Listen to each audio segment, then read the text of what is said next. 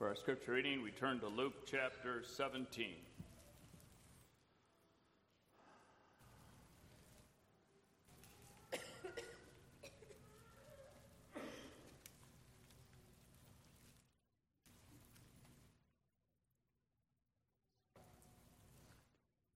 Luke 17, we begin at verse 1. We read the first 19 verses.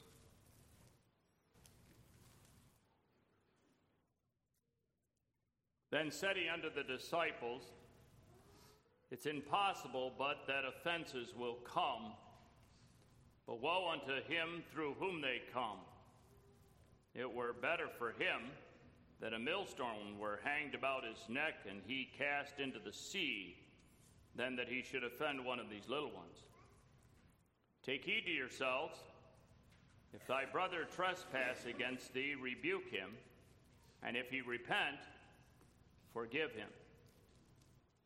And if he trespass against thee seven times in a day, and seven times in a day turn again to thee, saying, I repent, thou shalt forgive him. And the apostles said unto the Lord, Increase our faith. And the Lord said, If ye had faith as a grain of mustard seed, Ye might say unto this sycamine tree, Be thou plucked up by the root, and be thou planted in the sea, and it should obey you.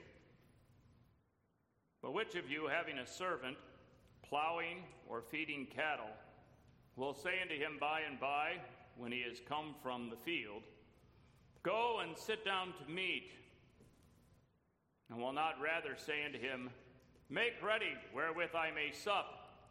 And gird thyself and serve me till I have eaten and drunken, and afterward thou shalt eat and drink. Doth he thank that servant because he did the things that were commanded him? I trow not. So likewise ye, when ye shall have done all these things, those things which are commanded you, say, We are unprofitable servants. We have done that which was our duty to do. And it came to pass as he went to Jerusalem that he passed through the midst of Samaria and Galilee. And as he entered into a certain village, there met him ten men that were lepers, which stood afar off, and they lifted up their voices and said, Jesus, Master, have mercy on us. When he saw them, he said unto them, Go show yourselves unto the priests. And it came to pass that as they went, they were cleansed. And one of them, when he saw that he was healed, turned back and with a loud voice glorified God and fell down on his face at his feet, giving him thanks and he was a Samaritan. And Jesus answering said, Were there not ten cleansed? But where are the nine? There are not found that return to give glory to God save this stranger? And he said unto him, Arise, go thy way, thy faith hath made thee whole. So far, we read from the Holy Scriptures tonight. And the passage we just read and all the rest of Scripture are the basis for the teaching of our Heidelberg Catechism in Lord's Day 24.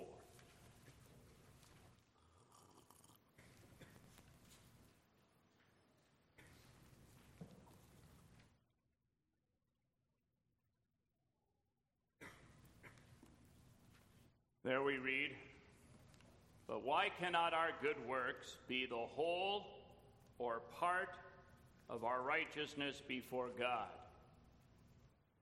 Because that the righteousness which can be approved of before the tribunal of God must be absolutely perfect and in all respects conformable to the divine law, and also that our best works in this life are all imperfect and defiled with sin, What? Do not our good works merit, which yet God will reward in this and in a future life? This reward is not of merit, but of grace. But doth not this doctrine make men careless and profane? By no means, for it is impossible that those who are implanted into Christ by a true faith should not bring forth fruits of thankfulness.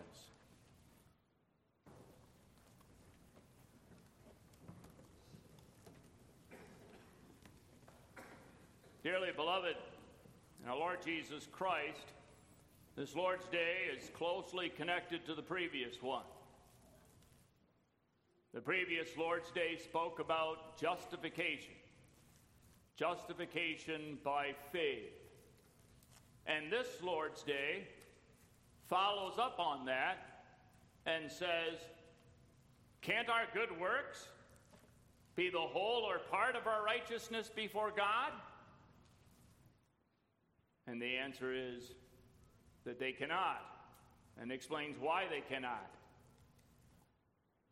And then the next question well, what about the reward? The reward is brought up here in connection with justification. And in a number of places, it's treated in connection with justification. Because when some, some would point to the passages that talk about reward and say, no, wait, the, God speaks about rewarding our good works. Doesn't that mean that our good works are the whole or at least part of our righteousness before God? And the answer that is given is that this reward is not of merit, but of grace. And then the question is asked, why you teach that? If you teach that, that our good works are not even part of our righteousness, doesn't that, isn't that going to make men careless and profane? By no means. It's impossible that those who are engrafted into Christ by a true faith should not bring forth fruits of thankfulness. And then you see how this works well with confession of faith as we had tonight. On the one hand, when somebody makes a confession of faith, they make a confession that they believe salvation is by grace alone, that they're not saved on the basis of anything that they did. It's by God's grace alone that they've been saved. The very doctrine that is brought up here. Secondly,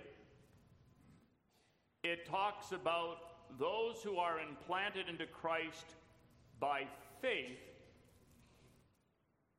and that they will certainly bring forth fruits of thankfulness. Fruits of thankfulness. That we who are saved by grace alone, we who confess our faith, we who confess that we believe, that we love our Lord, that we're not our own, that we belong to Christ. We as adults and the children here confess we're not alone. We, we're not our own. We belong to Christ. We're His servants. We're children of God, servants of Christ. We want to express our thankfulness to our God. We struggle.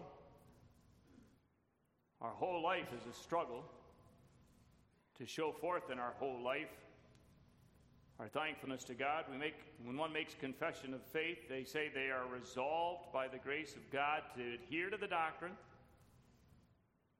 to reject all heresies repugnant thereto, to reject heresies referred to in this Lord's Day, and to lead a new godly life, to show their thankfulness to God in their whole life, that they're resolved to do that. That's an ongoing struggle. It's an ongoing battle that we're engaged in. We're sinners. We're saved by grace. We still have a sinful nature, and it's an ongoing warfare as we fight against sin and Satan and this wicked world. And we look to God to strengthen us by His Spirit. The Spirit has quickened us, and we look to God to grant us the comfort we need, the comfort of forgiveness. We constantly go to God and confess our sins. And we are comforted with the truth that we're righteous in Christ. We need to constantly hear that our sins are forgiven, that we're righteous in Christ. And we look to God for the strength in the battle to do what is to the honor of His name, to show our thankfulness to God. We consider this leper that returned and with a loud voice glorified God and fell down on his face at his feet, giving him thanks. And you look at that and you think, well, you know, he was cleansed from leprosy. And we think of how God, Christ, has saved us from our sin. He's delivered us. And how we want to express our thankfulness to Him for what He has done for us personally, for our children, for our grandchildren, for the children of the Church of Jesus Christ, we together desire to glorify his name. We consider this Lord's Day under the theme Thankful Servants of Christ. We consider, first of all, the unprofitableness. And in that connection, we're talking about the fact that our works do not merit. The beginning of this chapter, or toward the, the middle of the section that we read, we read that verse that's quoted in our confessions. So likewise, when ye shall have done all those things which are commanded you, say, We are unprofitable servants. So we make that confession that we do not merit. We're unprofitable servants. We consider that in the first place. Secondly, the gratitude. And then thirdly, the testimony as we consider that this man who was thankful with a loud voice glorified God. Thankful servants of Christ, the unprofitableness, the gratitude, and the testimony. We are servants We are servants of Christ. The scriptures use that language. We are to serve him in all that we do. That's in that section. We are unprofitable servants. We're not our own, we belong. You think of a servant, a servant is one who belongs to somebody. We belong to Christ. He's redeemed us. We've been bought with a price. And we are to glorify our God, our Lord, who has bought us. The Spirit that we considered this morning, the Spirit sanctifies us. And we considered how the Word, the Word of the Lord, is as, as a fire. And we think of the, the, the burning up and the, the judgment that comes on those who reject the word. But then when we think of the word as a fire, we think of the fact that we also are sinners. We also have a sinful nature.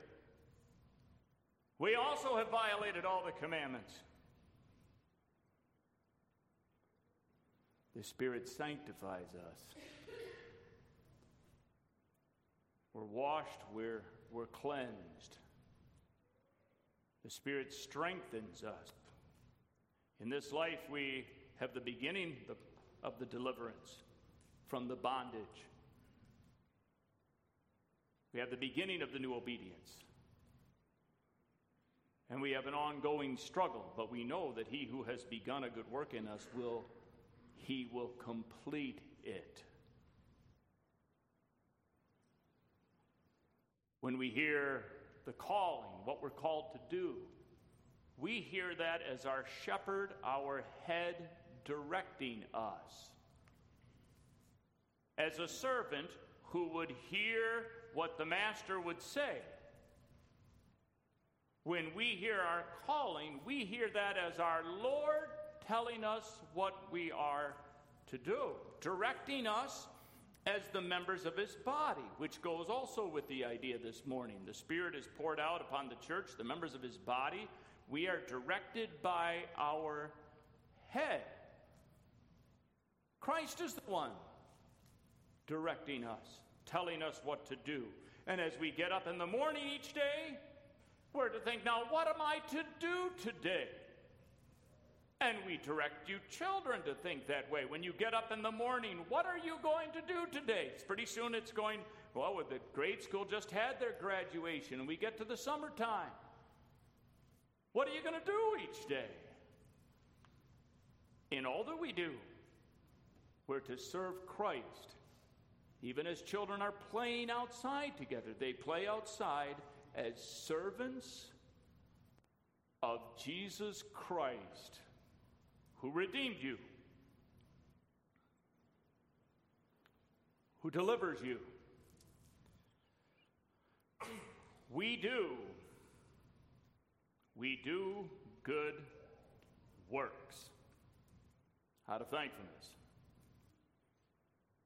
On the first place, it's important to maintain that we do good works. That is an accurate statement. That's right out of the Belgian Confession. That is the truth of the Word of God. Therefore, we do good works. The very next phrase is, but not to merit by them. But it does say, we do good works. We do. The scriptures speak that language. Matthew 5, verse 16. Let your light so shine before men that they may see your good works and glorify your Father which is in heaven. That was Matthew 5, verse 16. We read in Acts 9, verse 36, of a woman named Tabitha or Dorcas This was a woman who was full of good works and alms deeds which she did. That's how it describes her. Full of good works and alms deeds which she did. We do good works. This Lord's Day is bringing that out. That it's impossible that those are in, that are engrafted into Christ by a true faith would not. We do. We do good works. What are good works? Those that proceed from faith. We bring that out. An unbeliever can't do good works. According to God's law, doing what our Lord has told us to do. And to God's glory, not done to be seen of men and to get the praise of men, done to the glory of God. We do good works. And it says, These good works are good. The Belgic Confession says they are good and acceptable in the sight of God. That's a phrase that's used. And then it explains that that they proceed from the good root of faith and they are sanctified. Sanctified by His grace. And that leads us to what's mentioned in the Lord's Day when it says, Now, why cannot our good works? Notice that this Lord's Day, too, is implying that we do good works. The question is not whether we do good works or not. The question is, why can't they be the whole or part of our righteousness before God? And the, the answer that's given is well, the righteousness that can be approved of before the tribunal of God must be absolutely perfect.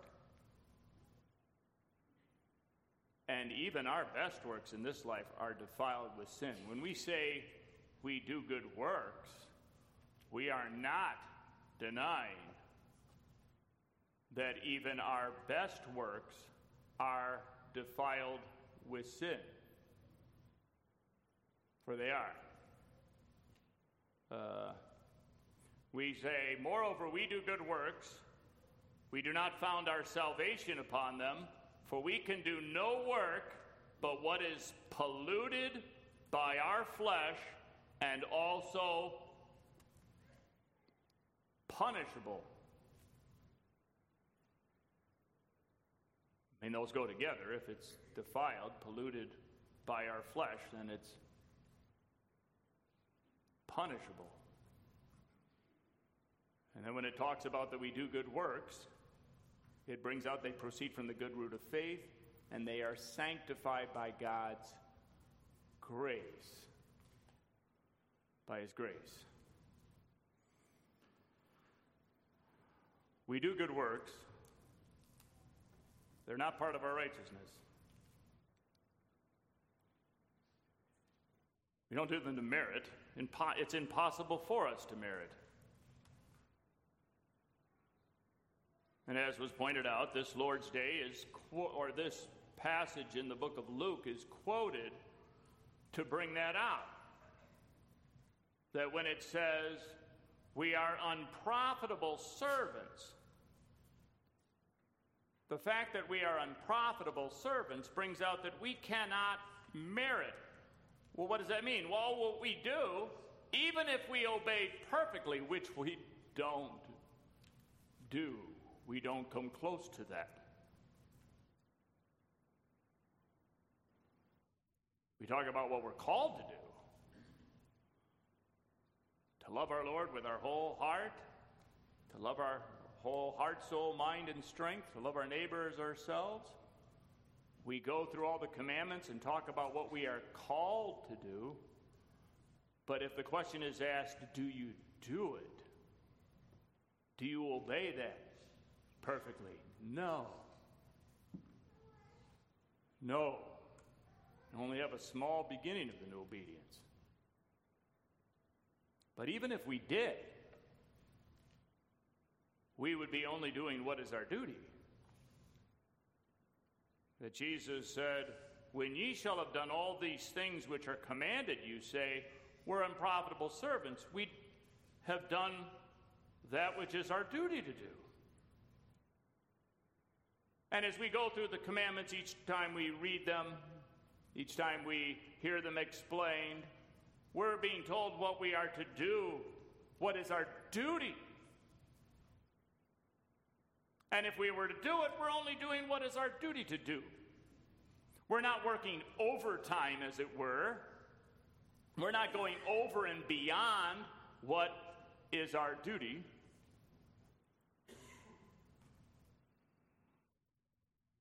We're unprofitable servants.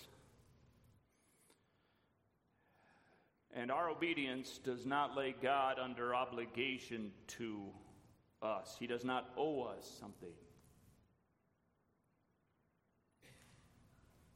We do not do what, if we hear what God tells us to do and we go forth to do it, we don't look to God as though He should thank us, as though we have, as though He owes us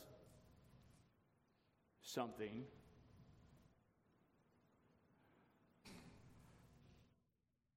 We rather owe him. And the Belgian Confession brings that out. He's not indebted to us, we are indebted to him. He's the one that ordained the, that we would, had before determined that we would walk in good works. He's the one that sent Christ to die for us, to cleanse us. All our works are defiled. He sent Christ to die for us and to, and to obtain for us the, the quickening spirit who quickened us. We were dead in trespasses and sins. He has quickened us. And even we who are quickened still have that depraved nature against which we have to battle all our life. Christ is the God eternally chose us. Christ died for us. The Spirit works in us both to will and to do of His good pleasure. We owe Him the thanks. We were delivered from bondage. And that's the way we're to understand what it is to do good works. That means we were delivered from bondage. We were a slave in bondage to sin and he set us free that we might serve him. And we delight to serve him, and we are to thank him for the grace that he has given to us. And the reward we receive, Colossians 3, verse 24, speaks of the reward of the inheritance well, when you think of an inheritance, we receive the reward of the inheritance. The inheritance is a gift given to those that God has uh, adopted. Blessings we receive in Jesus Christ, the Son of God. The reward is not of merit, but of grace.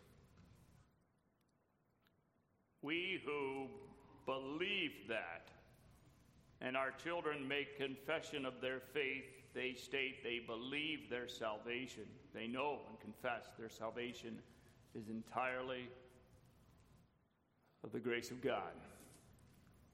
They didn't do anything to get in. It wasn't that they fulfilled some condition and that that's why they're saved. It isn't that they have to fulfill some condition or they could lose their salvation. But that God will preserve them. The Spirit that is in them will abide with them forever. That brings out that our preservation is not dependent upon us. We're saved by grace, by grace alone.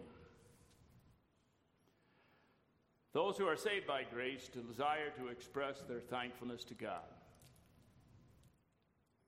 We consider in the Heidelberg how great our sins and miseries are, how we are delivered, and how we express our thankfulness to God for the deliverance. The Lord's Day says that it's impossible for those who are implanted into Christ by a true faith, not to bring forth fruits of thankfulness. We first look at the word impossible. It says that will happen. That now that does not mean that it never happens that a child of God for a time may walk in sin. The Bible has many examples of God's people, not only David and, and Peter, it has many examples of God's people that have done that which we ought not. We know that it's our own, in our own experience. How many times has it been that you knew full well that something that you shouldn't do something and you did it? That you shouldn't say something, you said it.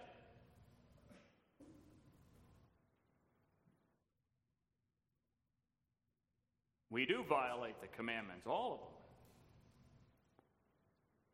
Yet we are sorry for those sins. And we turn to God for forgiveness, genuinely sorry for our sins. This is saying it's not going to happen that somebody's implanted into Christ by a true faith and he's just going to walk in sin his whole life. That's not going to happen when God has quickened us, He infuses, the God who quickens us, who raises us from the dead, He has infused, He infuses new qualities into our will. Into our will. And we've looked at that. I'm talking about the third and fourth head, Article 11. And it comes up in connection with the talking about fruits. You know, a corrupt tree brings forth corrupt fruit. And we often talk about that in connection with the idea that an unbeliever can't produce good fruit. A corrupt tree does not produce good fruit. An unbeliever's a corrupt tree. He's going to produce corrupt. He's going to all everything he does is going to be sin. He's not going to produce good fruit. He's not going to do good works. It's impossible. Well, then, if you say, well, what about a believer then? Well, we still have a depraved nature. We have all these evil thoughts and desires that arise out of that, that evil nature that we still have. Yet it's also true that God has quickened us, He has infused new qualities into our will. That's the ending phrase in Article 11 in the third and fourth head. And notice how it ends by talking about fruits. It says, He infuses new qualities into the will, which though heretofore dead, He quickens. He quickens it. Before it was evil, disobedient, and refractory. Now it's good, obedient, and pliable. He actuates and strengthens it that, like a good tree, like a good tree, it may bring forth the fruits of good actions. That's talking about you. That's talking about me. As we are in Jesus Christ. Though it is the case that we still have a depraved nature, this is true as well. He's quickened us, He's worked in us faith. And it's impossible that those who have been engrafted into Christ, implanted into Christ by a true faith, would not bring forth fruits of thankfulness. It's certain that they will. We who know we've been forgiven.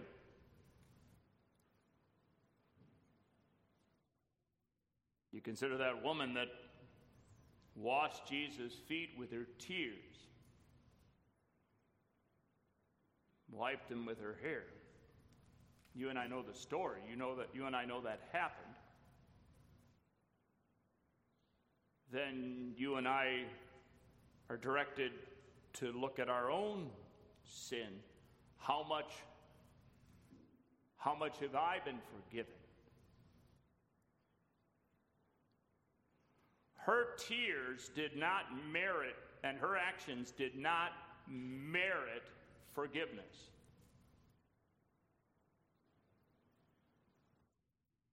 They manifested that she was forgiven. She was showing her thankfulness to God as one who knew she was forgiven, forgiven much and who wanted to express her love. We often talk about thankfulness, and it's good also to use that word love. We love him who first loved us. That when somebody asks us about something that the world would do, something that the young people of the world would do, and someone would ask us, Now, why, why won't you do that? because I love my Lord. I love him. And he tells me not to.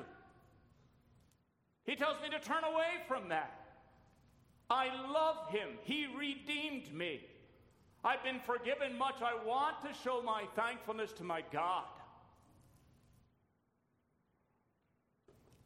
You think of Joseph the son of Jacob, who turned away from sin. How can I do this when the woman was tempting him?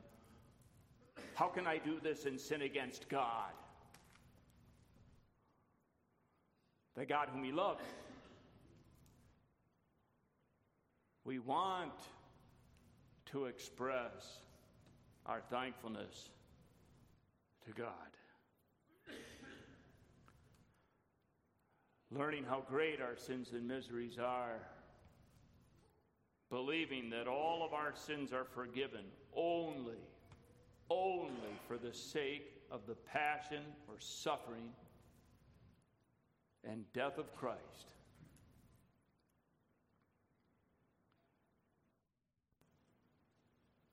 And then in this passage, we have those ten lepers. They call out to Jesus.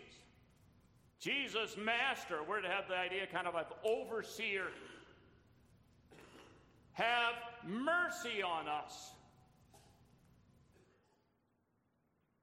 Having leprosy, being unclean, and having to be in separation They call out to Jesus, Jesus, Master, have mercy on us. Jesus tells them, Go show yourselves to the priests. Now, that may see, seem like a strange statement. Go, command, go show yourself to the priests. In the Old Testament, it was the case that the priests were to observe the Priests were to observe lepers that were cleansed, and then they would pronounce them clean. You can read of that in Leviticus 14. Well, they haven't been cleansed yet. And he tells them to go.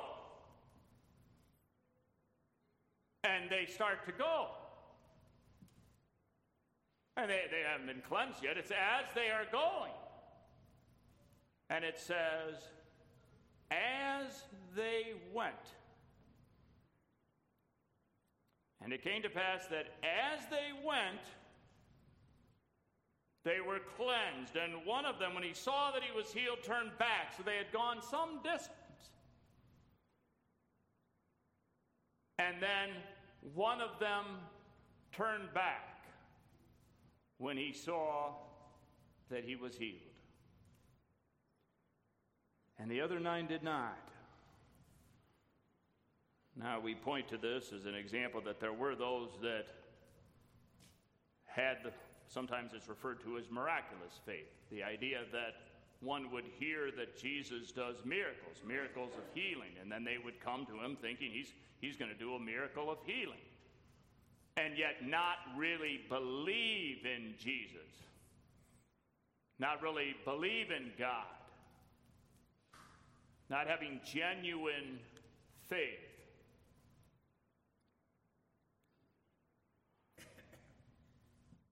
We see here that nine of them didn't come back. And one of them did. And about the one that did, Jesus said to him, well, he specifically points it out, were there not ten cleansed, but where are the nine? There are not found that return to give glory to God save this stranger, the Samaritan. And then he says to him, Arise, go thy way, thy faith, thy faith hath made thee whole.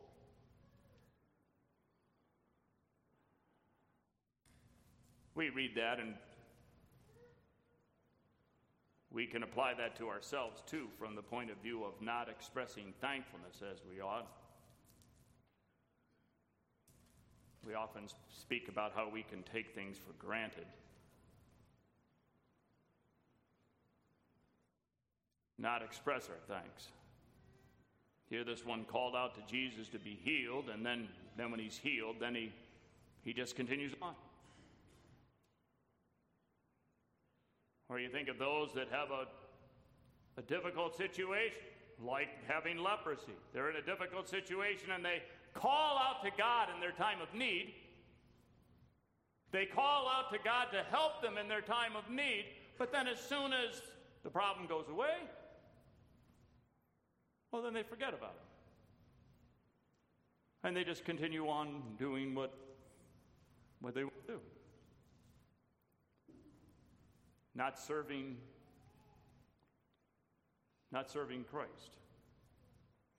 Not expressing their thankfulness. Well, we too can apply that to ourselves, times that we haven't expressed our thanks, our thanks to God.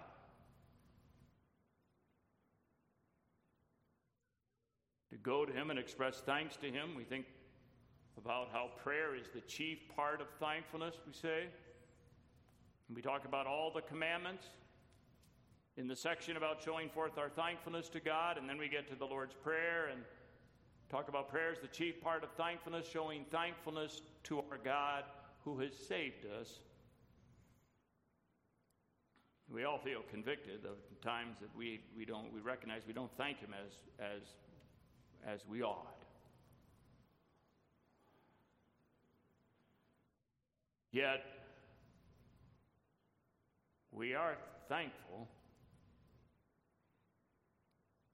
The Lord says, the scriptures teach, and our confessions accurately summarize it and say, it's impossible that those are in, that are implanted into Christ by a true faith should not bring forth fruits of thankfulness. They are thankful. We are thankful to God. We do express it, not as we ought, but we are thankful, like this one that came back. And in our in the Christian life, as we go through this life, when we confess our faith and say, we're resolved to adhere to this doctrine to lead a new godly life, show our thankfulness to our God. It's going to be a battle to do that. It already is. When our young people make confession of faith, they confess that it is a struggle. It is a struggle for the young people. Our young people, you young people are aware of the struggle, the battle. Your parents tell you what to do, and you want to do something different. Your parents get on you for doing, not doing what you're supposed to, what they told you to do. And you recognize they chasten you in love.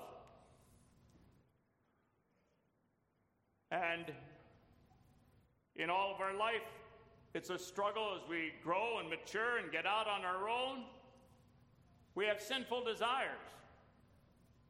Desire to do that which God tells us don't do that.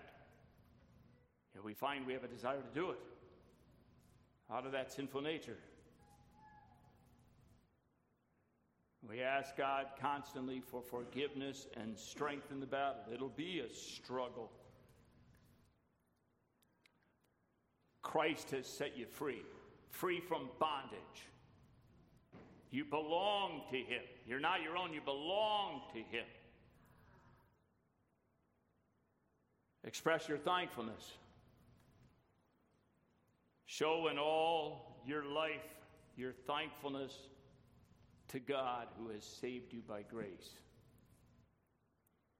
And express that thankfulness verbally in all of your life, in all that you do, including what you say.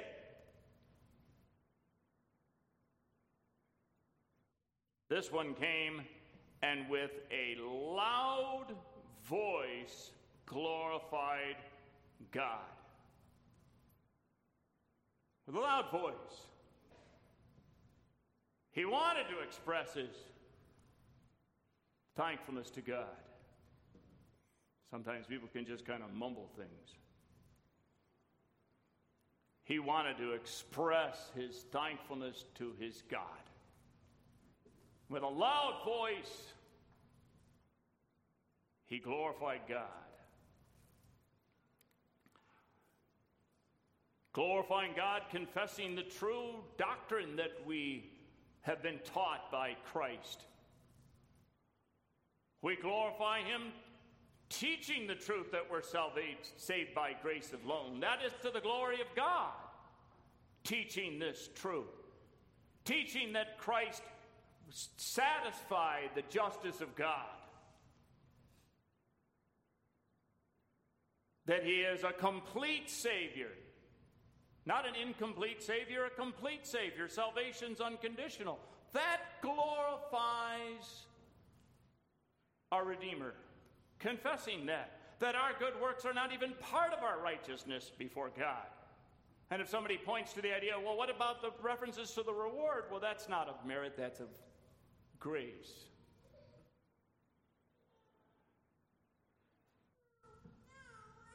And in my good works, it's God that works in me both to will and to do of His good pleasure. He's the one that quickens me. I was dead. I didn't do anything. I was dead. And he quickened me. Why did he quicken you? Well, God had chosen me. Why did he choose you? Good pleasure. Teaching that glorifies God, glorifies our Lord. To make that confession unashamedly boldly to tell others that's what the truth of the Word of God is. That's what the Scriptures teach. Guiding people to see that from Scripture, to show that to them, that they may see that.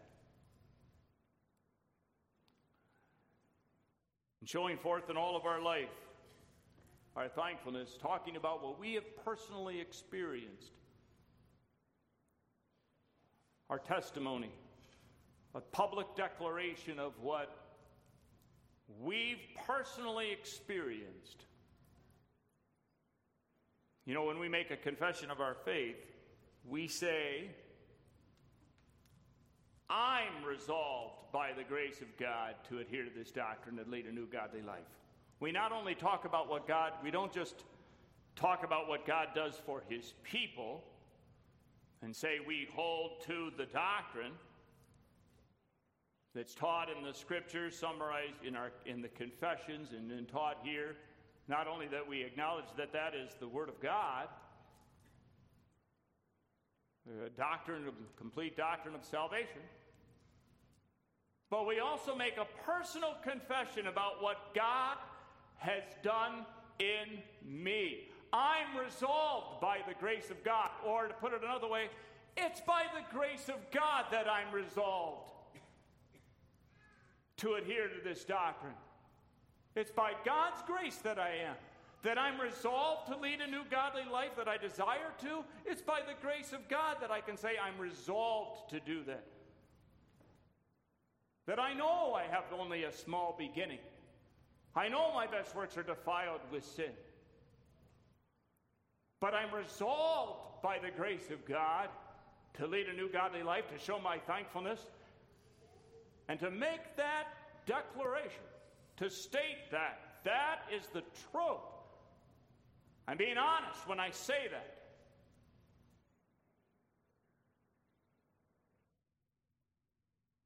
God has worked that in me. That's what we're saying.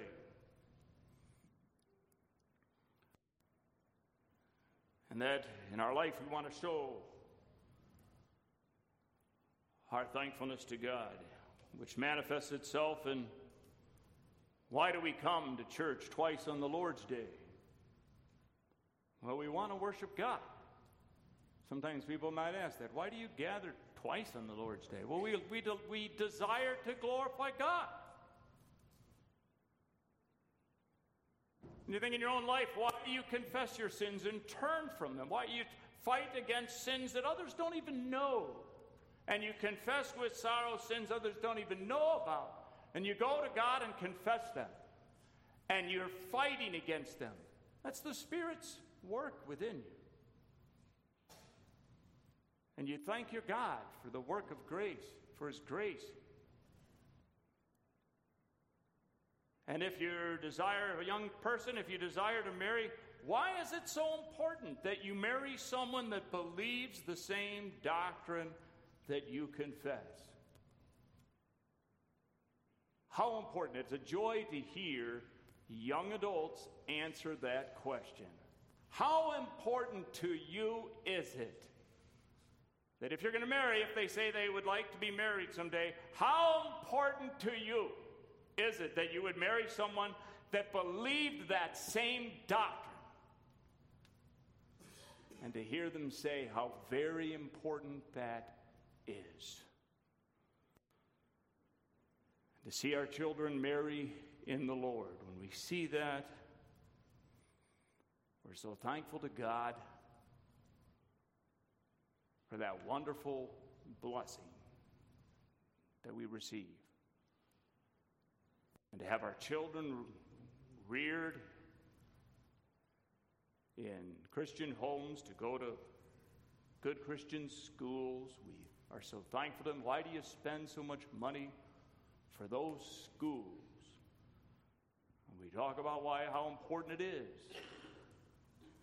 The education they receive, and that them working together with children who believe the same doctrine.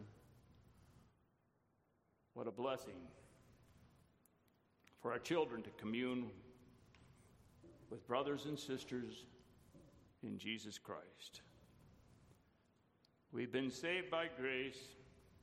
We are servants of Christ. May we show our thankfulness to Him not living unto ourselves, living unto Him who died for us and rose again, and making a confession I am a servant of Christ.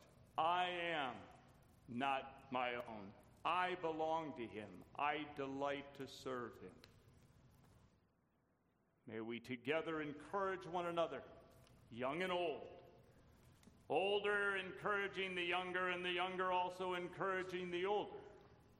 May we together encourage one another in these days and praise the name of our Savior. Amen. Let us pray. Our Lord, our God, our Father, we are very thankful, O Lord, for thy grace, grace given to us, grace given to our children. Lord, strengthen us. We're sorry for our sins, and we ask that Thou would grant us the grace to do what is to the honor and glory of Thy name.